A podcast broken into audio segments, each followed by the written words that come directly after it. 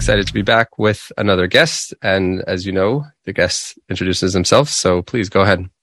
Sure. I'm, I'm Mike Procopio from the Procopio Companies. We're Boston-based uh, multifamily developer, and it's uh, it's awesome to be on. And it's your company. It is. So I'm uh, so it's a family business. I'm I'm third uh, I'm third generation. So my grandfather started the business in 1950. So pushing on close to 75 years in this business, and basically I've done every asset class in in real estate, every product type, every cycle. You know, a lot of a lot of ups and downs and recessions. So we've we've been there and we've done it. But yeah, it's it's, it's our it's our company. I'm, I'm in business with my three brothers, and, and my dad is still in, involved a little bit. Cool. I, I you know the stereotypes of that family businesses can be tricky. Um, but going on three generations, I won't ask if it's working, but it, it, it seems like it's working. It's, but from the from the outside, it I could tell from what I could tell, you guys are involved in a lot of different verticals and aspects of the real estate business, and I'm guessing that that is a competitive advantage. Um, and I'd be curious, what what verticals are you involved in, and how has that helped each part of your business? Yeah, so we're we're you know we identify at our core as a developer. Um, primarily a multifamily developer, although we do do a little bit of other other stuff. Um, and and in that vertical, we'll do full cycle development. Um, you know, merchant build business plans, long term holds. We have an opportunity zone fund in house, um, and we'll do roughly 300 to 350 million a year in that in that vertical in that bucket. We then have a, an in-house construction management firm. Our genesis is actually as builders. We came out of the construction industry.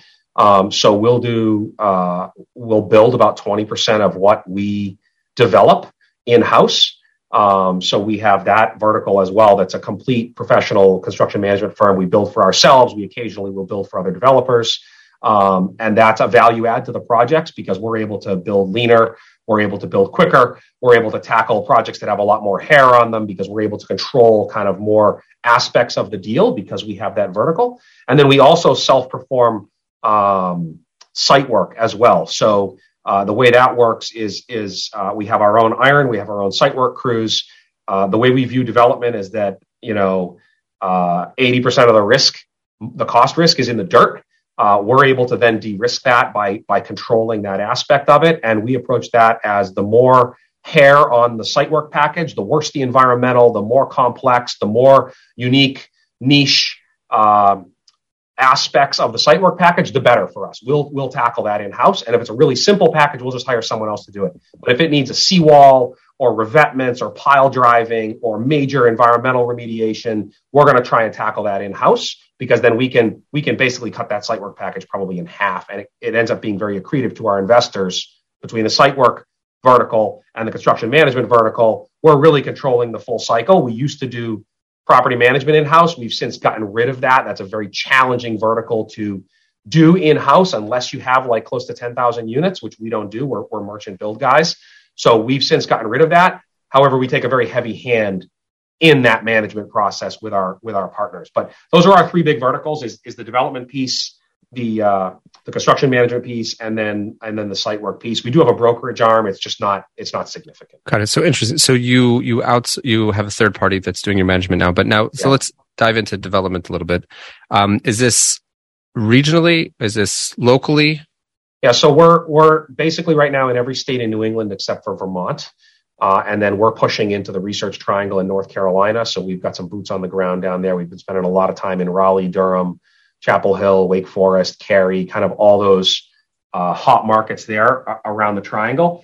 Um, and we've spent a bunch of time on the ground in some other Sunbelt markets, Florida, Texas, Alabama, kind of the usual suspects. We haven't bit down on anything there, um, but we we like the yield there. We're, we're essentially having to having to push out of the Northeast for yield. Uh, it's becoming very, very challenging with construction costs here, union pressures here, affordable housing pressures here. It's becoming very, very challenging to maintain any sort of reasonable yield for our investor pool or ourselves, for that matter. Um, so that's that's the push into the other markets, um, and so far with with some success. And but, what you know, for for seventy years, it's been hyper regional, right? Like Eastern Massachusetts. It's only even it's only even in the past three years that we've gone to other states at all. And what what when you are developing, is there a like a sweet spot in terms of the number of units that you're developing in, in one project? Yeah, so we will do right now. We have you know our smallest project is 30 units, but it's super high end, hyper luxury, super good community, right? It's kind of it's kind of its own its own world. Um, our sweet spot is probably 200 units. Um, when we're looking at new projects right now, we're looking at stuff that's 250 to 450. Um, that's really where we want to be. Although we, you know, we have projects we're underwriting right now. They're a thousand units, you know, multi-phase master plan stuff. So that's our sweet spot is the bigger stuff. Um, we have a good pool of institutional partners that we bring in on the capital side for that kind of stuff.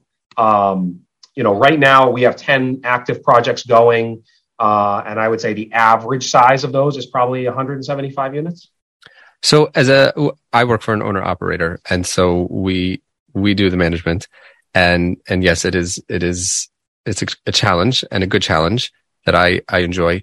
Um, we've you know as we've grown, we've been looking for larger assets because they're they're easier to you know it you cannot correct. Exactly. So, so you know first it was you know 300 now we're looking at 400 you know we do even have one that's 500 um, we're developing one that's over 500 so, you know, I do think that there are some niche companies that, and, and I think the big institutional companies also are looking for larger assets. And so some people find this niche where they're buying these smaller assets, you know, under 300 or even under 200.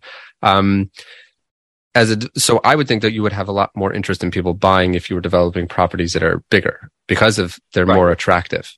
Yeah. So our, our sweet spot on the sale is definitely 250. That's, that's the spot we want to be on on the sale because you can capture the smaller funds um, and you can capture the pure institutional players as well. Um, when you get bigger than that, you're only in the institutional world uh, because of the size of the equity check. So that actually we found can be somewhat limiting when we get into the 500 unit project sizes, right? You're talking 200 in, in our markets in the Northeast, you're talking 200, 300 million dollar projects. So the equity checks are so big that you're limiting the buyer pool to the pure institutional players. Probably 250 is where we like to be on the exit. That said, Boston in particular is a super unique market where the small assets trade to local buyers and local family offices at the same, uh, basically the same metrics that the big stuff trades at. We're selling 146. We sold yesterday 146 unit project, Boston MSA, um, urban suburb, uh, but a downtown walkable project, 3.6k right? In an environment where that, I mean, that's essentially probably negative leverage right now with where rates are at. So, right, that that's really unique, I think, the way Boston, the Boston market works for those smaller asset sizes. What is that per door? 460. That's nuts. 460 a door, yeah. Um, but so, so when you're looking to sell, you're saying 250. Yeah. Um, but if you're going to hold on to it, so then you'll you'll do something smaller, and I guess the efficiency of management is not your issue because you're hiring someone to do it. Correct. And if we're holding on to it, we're also, if we're going to hold it, we're probably going to hold it in one of our OZ funds. So that's going to limit us to the OZ projects.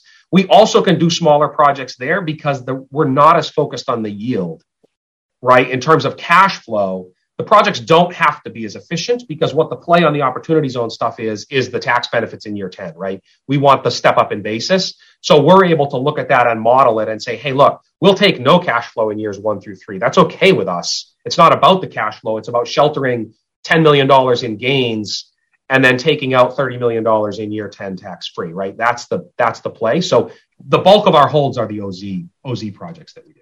Got it. So I, I don't know a lot about OZ um, and the tax benefits, but I would, I think hopefully everybody has moments in their career where they learn something, an aha moment that becomes a game changer for them. It's almost like you turn on the lights and it's like, oh, I didn't realize that this is here and I could do this.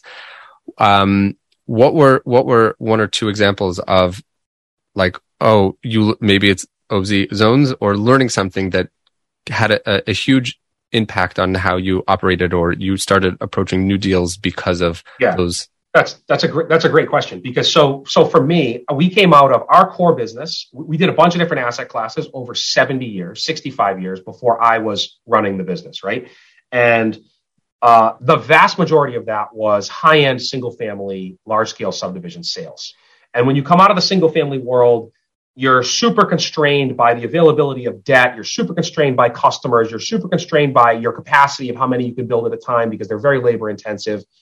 I would say that the big aha moment for me, I went from building single family houses to building uh, a high, an urban type one high rise, uh, 250,000 square foot project from single family houses. So for me, the aha moment was looking at those projects and actually understanding that they were easier, easier to get them capitalized, easier to get them banked, easier to sell them, and actually in a lot of ways easier to build them than the single families. That was a major aha moment for me, right? It would, you know, self-help people talk about your own your limiting beliefs. And I think a lot of us have those limiting beliefs in our careers where we're thinking, I can only do single families, or I can only do three families, or I can do triple deckers, or I'll never build anything more than a 10 unit project. The reality is the amount of brain damage that goes into building a 10 unit project is probably about the exact same as a, as building a 300 unit project.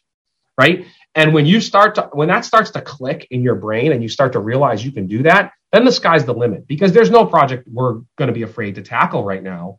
Um, because of that, once you understand that, I think opportunity zones are another big one, right? When you understand, really have a fundamental understanding of how taxes work in real estate, um, and really can wrap your head around how how in a lot of ways not to pay taxes in real estate. There's a lot, a lot of potential there. Um, and a lot of people just plow through this business and they do it and they do okay, they do well, they earn a good living, but they pay a lot of taxes that they don't have to pay. Um, I'm not a big 1031 guy. We don't do a lot of them because they're so they're so restrictive but we do a ton of the opportunity zone stuff. Um, it's like a 1031 without the handcuffs.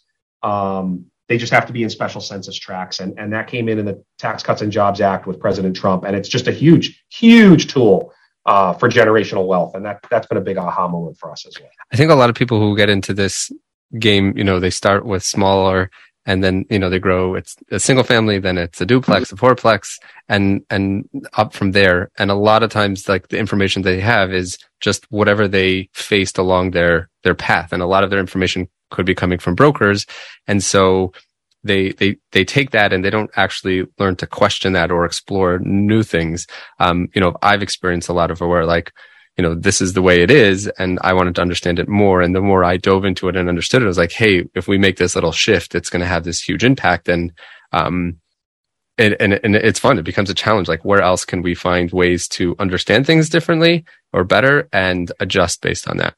Yeah, I think one of the things that I find interesting is you position a lot of your stuff around your curiosity in multifamily, right? And and I think that's a really really impactful point to think about. People lack curiosity right? And what that does is that really, it really, it shrinks their world, right? To what they're, not only what they're able to achieve, what they're able to do, but what they're able to see and what they're able to envision. Um, when you're able to embrace that curiosity and ask why, right? One of our core values at Procopio is there's rarely one right answer. I don't ever want to be told that this is the only way it can be done. I don't believe that, right? So we want people to be curious and really I, the, the mental shift for people that are willing to embrace that curiosity and kind of go after it and really want to find out the why, uh, I think is, is impactful. It really moves the needle, you know, more than one degree at a time. Yeah, I, am I'm, I'm working on a, a LinkedIn post where it's, it's I actually document my whole week and ask myself why each thing I do. Yeah. and then and then you know go through that exercise. But uh, but yeah, that exercise wondering, and and it's it's in all areas in life. You know, someone could be have a great relationship, but not really understand what makes that relationship good. They could be a good parent, but not even stop to think about what makes somebody a good parent and. Yeah. What makes good relationships and yeah, curiosity definitely drives me. So, um, we wrap up um, and to continue the curiosity of, of random questions because you never know what you might learn from somebody. Um, you shared that you're you're a, a, big book reader, so a few book recommendations. Uh, okay, so I'll give you. Yeah, I am a big book reader. I, I try to get eighty to one hundred done in a year, which which gives my wife anxiety. Um, but uh, I would say uh, over the past uh, year, some of the most impact, two of the most impactful. I'll give you uh, Ben Horowitz's book, "The Hard Thing About Hard Things," um, is really really impactful. It breaks down kind of how we approach things and how we approach life. Really, really, really great read. and then there's a book called "Thou Shalt Prosper." Uh, by Rabbi Daniel Lapin. Uh, it's fantastic, fantastic book uh, dissecting the way society views money and profit and really reinforcing the inherent moral value that business brings to society in a world that has devalued business and decided that profit is immoral and, and business is doing business is immoral. Um, he really he deconstructs that and he, and he kind of puts it back on its face uh, and it's really really impactful uh, because all of us don't really realize how much we've been impacted by culture, uh, even in our language around business. And we, we find ourselves justifying why we're in business and justifying our, our profits and our success. And he really, he really flips that on its head. It's an excellent book, Thou Shalt Prosper by uh, Daniel Lapin. Um, he actually lives here in Baltimore. there we go. I've actually, I've recommended that book so many times and I've actually never met anybody that's even heard of him, which is fantastic. That's, Um, what is a bucket list item for you?